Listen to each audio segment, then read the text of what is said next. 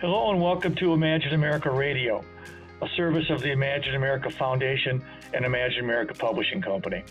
My name is Bob Martin. I'm the president and CEO of Imagine America Foundation. In the last 20 years, Imagine America has provided scholarship support and tuition assistance to students attending career colleges all across this country. The purpose of this podcast is to promote technical and career education and to inform the public of career opportunities that are not just in high demand, but essential to the American workforce. We hope you will enjoy today's podcast. This episode of Imagine America Radio is brought to you by Ambassador Education Solutions. For more than five decades, schools have trusted Ambassador to power their course materials programs, including print, digital, OER, devices, kits, and more.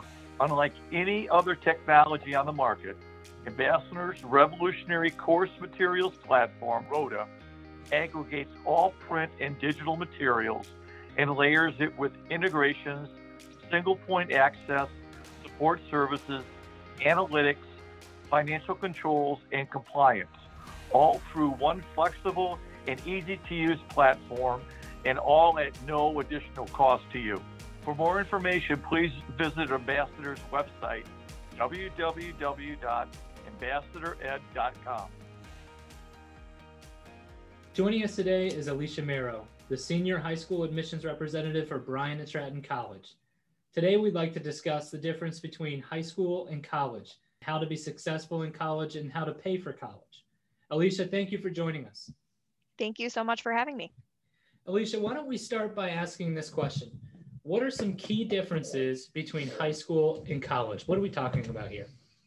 So there's a lot of um, things that you may already think of that are, you know, different from high school versus college, um, but there's also some things that students don't think of.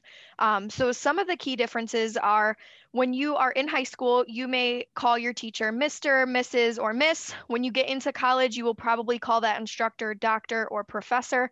Um, they usually tell you what they prefer. Um, so that's something that may be a little more common of a difference. Um, high school is also usually free, but in college, you will have to think about some different financing options to help you pay for your tuition um, and some other fees that we'll talk about.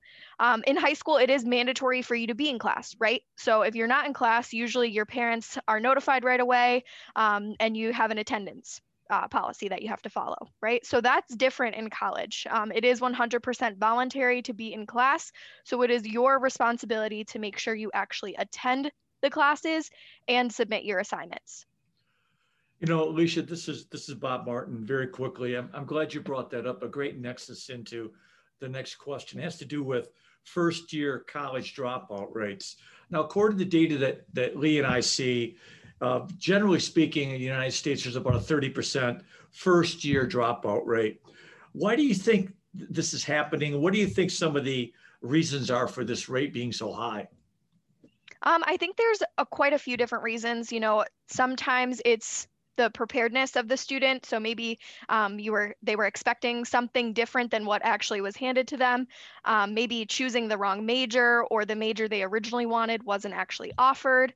Um, and the biggest one that I find is that the college or the campus is not the correct fit for the student. So when I talk to students, I always talk to them about um, think about what you're looking for. Yes, of course, you want that perfect academic program, but you also want to look at the environment and make sure that you can envision yourself in that classroom and you can envision yourself on that campus because that plays a huge role with you actually feeling comfortable. Yeah, that's interesting. It, it, you're kind of alluding to to this whole thriving. How do how do you uh, help a student thrive in the environment they're they're coming into? What would you? What are some of your suggestions on on on on helping students thrive and and, and be successful in their environment, if particularly first year students when they're trying to get over that hump? I think the, the most common suggestions that I give would be to become familiar with your campus. That way, you know where you're going when it comes to the time for classes and things like that. Also, get to know some of the important people on campus, such as the dean, such as your advisor, your professors, people that you're going to go to for help. Um, and that's another thing that I always say remember that no question is a bad question. Always go to class and also ask for help when you need it. Um, and then remember to just have some have some fun time. Make sure that you do prioritize your classwork, but also make sure you put some fun time in there as well because this is for new beginnings.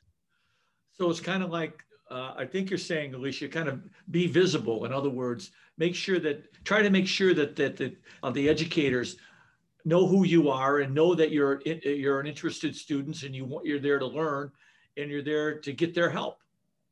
Yes, exactly. Exactly. And if you need help, you are not the only one. So just make sure, you know, you find those resources and ask for it because at the end of the day, mm-hmm. um, you know, this is your education and you want to be proud of that. Okay, Alicia. Now, college sounds like it can be a great option for someone.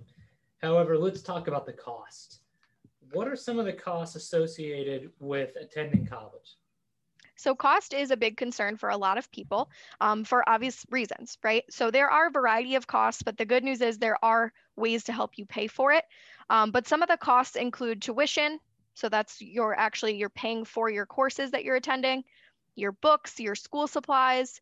If you are staying on campus, maybe you have to pay for dorms or maybe you're renting an apartment with friends. You'll also have to think about a meal plan or groceries, how you're going to feed yourself. Um, and then if you're driving, you may have to think about gas and car repairs, or maybe you are um, paying for transportation such as, such as the bus or the train. Um, so those are some costs that you may have to think about. Okay, and I know that uh, a lot of students, in particular the, the ones coming out of high school, are filling out the FAFSA and maybe needing help or assistance filling out the FAFSA. What is the FAFSA and how do you fill one out?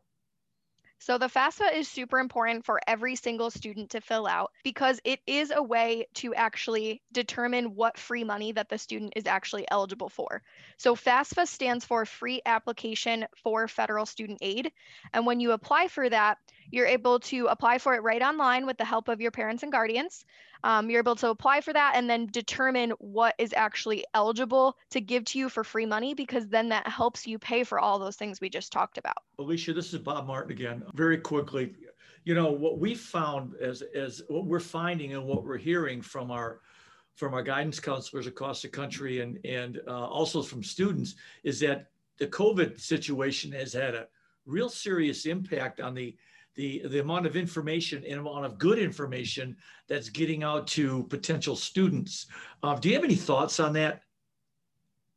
I do think that it's becoming an issue just because a lot of the remote learning and students are actually in person anymore, um, or when they are, they're kind of just there for class and they go home. So they're not getting to meet with counselors and administration kind of one on one to get some of that extra help that they normally would get.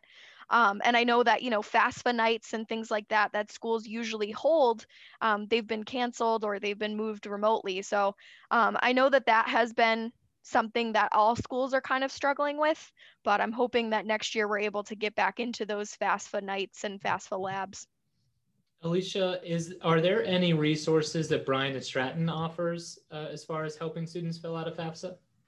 Yes, we have an amazing financial aid team here um, at Bryant and Stratton College at all of our campuses, and we can actually sit down with you and your guardians and assist you with filling out the FAFSA and make sure that you have the correct information with you mm-hmm. um, because it can be kind of tricky with some of the questions that are on there.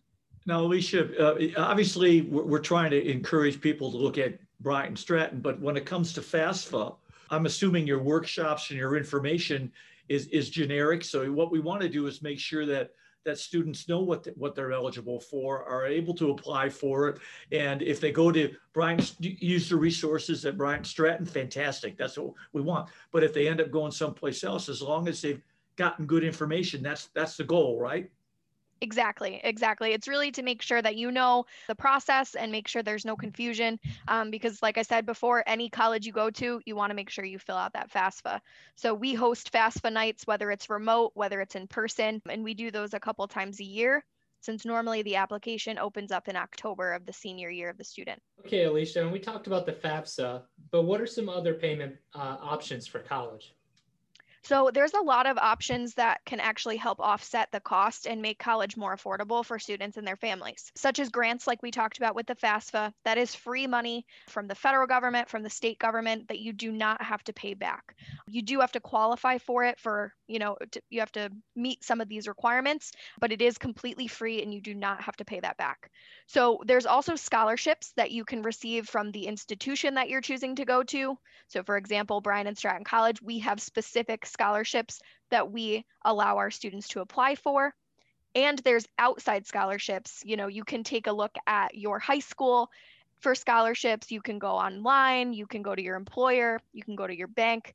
Um, and that's again free money. There are some stipulations with some scholarships, but as long as you maintain those requirements, you can get more free money that way. And then there's work study, which you apply for through the federal government as well, um, which is where you can actually work on your college campus and earn money that you can use to offset some costs that you may have while you're on campus. And then, of course, student loans. Um, there are federal student loans that you apply for when you apply for your FAFSA as well. And of course, you got Imagine America if you're going to an Imagine America participating college, which is which is near and dear to our heart. yes, we love that. Are there any other? Uh, so you've covered payment options, you've covered FAFSA, We've gone through dropout rates, which is which has been great. Is there someone at, at uh, Bryant Stratton that can go over some of these payment options with with with interested students? Yes. Um, so between admissions and financial aid, we really work together. Um, but this lands more in the financial aid advisor's lap. With this information, every single student who comes to visit on a first tour with us, they meet with financial aid just to talk about cost. They talk about options such as FAFSA, such as our TAP application in New York State, and then all of our scholarships, we go over that with them as well. That way they know all of their options and how, you know, to make college affordable. Okay, Alicia. Well, I want to thank you so much for joining us today. We had a great conversation about the differences between high school and college, some of the ways to help students thrive while they're in college, including staying visible uh, and being more connected with the college dean and important people on campus. We also talked about the different costs associated with college being tuition, books, housing, food, transportation, uh, just to name a few. What it what the FAFSA is and what it means for you in order to fill one out and how to fill one out, uh, and the different payment options for college that include additional scholarship opportunities, uh, grant opportunities, as well as work study programs, and of course, uh, student loans. Um, I want to thank Alicia for your time today. It's been a pleasure speaking with you on the podcast. Of course. Thank you so much. If you'd like any more information on Bryant and Stratton College or this episode, please view our show notes at www.imagine-america.org forward slash podcast for more information. Thank you all and goodbye. Thank you for joining us on today's episode of Imagine America Radio. We hope you found it informative. For more information about future episodes and the Imagine America Foundation, you can go to our website, imagine america.org forward slash podcast, to subscribe to future podcasts and to get information on the many programs offered by the Imagine America Foundation and Imagine America Publishing. Please subscribe today so you won't miss any of our upcoming episodes. For now, thank you very much for joining us and best wishes.